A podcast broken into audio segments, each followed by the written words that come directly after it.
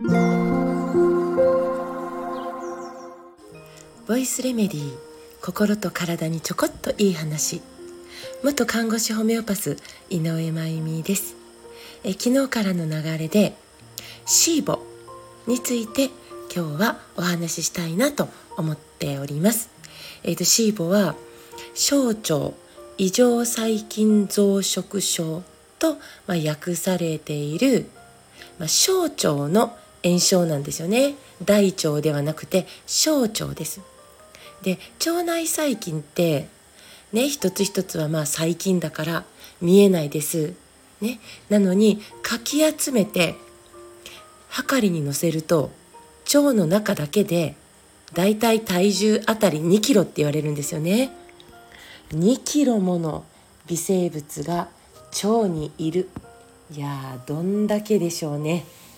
はい、で、えー、この腸内細菌なんですけどえー、これらほとんどは大腸にあるものなんですよね。本来、まあ、小腸にもいるんですよ。だけど大腸に比べたらとてもとても少ないんです。っていうか少なくていいですね小腸には。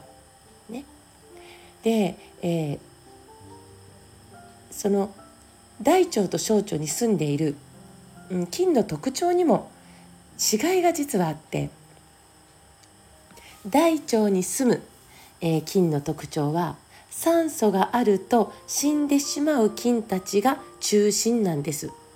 ビフィズス菌とかね。それに対して小腸に住む細菌は酸素があっても生きられる菌たちが中心なんです。乳酸菌とかね。が本来住んでるんですけどシーボってその差がなくなってきちゃうんですね。要は小腸に大腸に住んでいる細菌たちが流れ込んで、えー、増殖してしまう。ね。増殖してしまう。そこで炎症を起こしながらガスを発生させて小腸の粘膜を傷つけていくわけです。でこのシーボの症状というのは過敏性腸過敏性腸症候群って、まあ、あのよく聞きますよね。それにとても似ていて、まあ、食後にお腹が張って苦しいガスがたまるゲップも出やすいで下痢便秘そして疲れ不眠頭痛吐き気うつ貧血でもうねいっぱいあるんです。で中でもガスガス腹ですね。お腹にガスが溜まってパーンと張ってくる。そしてお腹が痛い。これは本当に深刻で健康な小腸でですよ。健康な約 30ml の牛乳の中の乳糖。が分解されない時健康な小腸ででもね基本あの日本人は、ね、乳糖不耐ですから、ねえー、なので、えー、乳糖が分解されない時には 50ml のガスが発生するんです。ところがなんとシーボの状態で同じことが小腸に起こったら 5000ml のガスが発生しちゃうんです。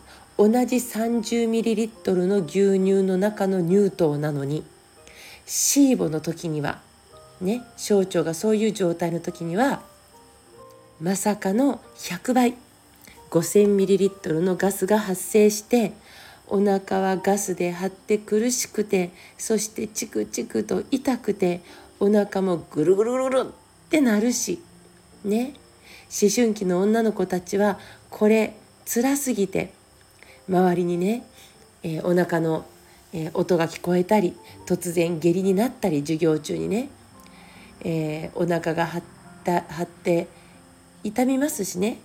だから学校へ行きたくないってなっちゃうんですけどでもその状態を見た、まあ、大人たちというか、まあ、例えばお母さんとかはね、えー、ホメオパスのところにである私のところに連れてきて娘の精神が弱すぎる、ね、だから、えー、このあの精神の弱さをレメディーでなんとかって言われるんですよ。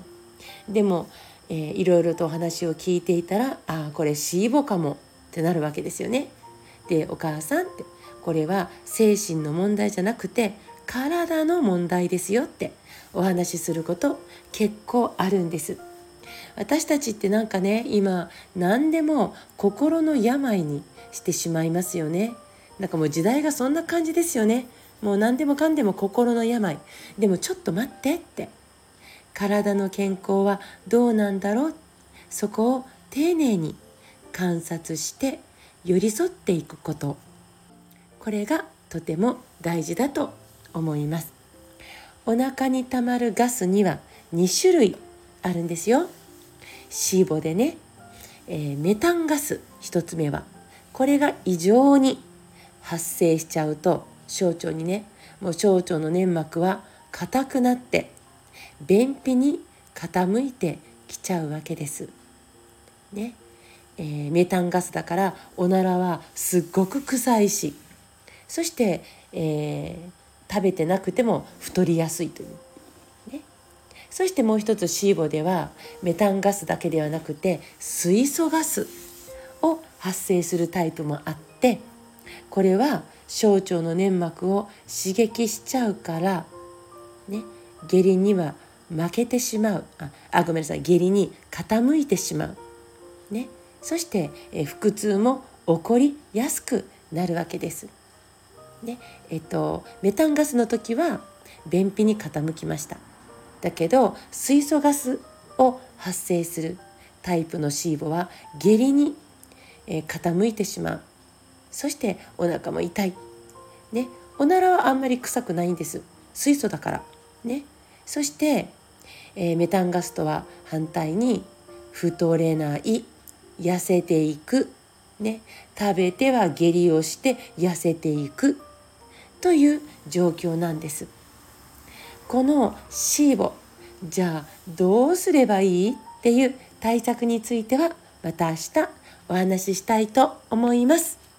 今日も最後まで聞いてくださってありがとうございます。また明日お会いしましょう。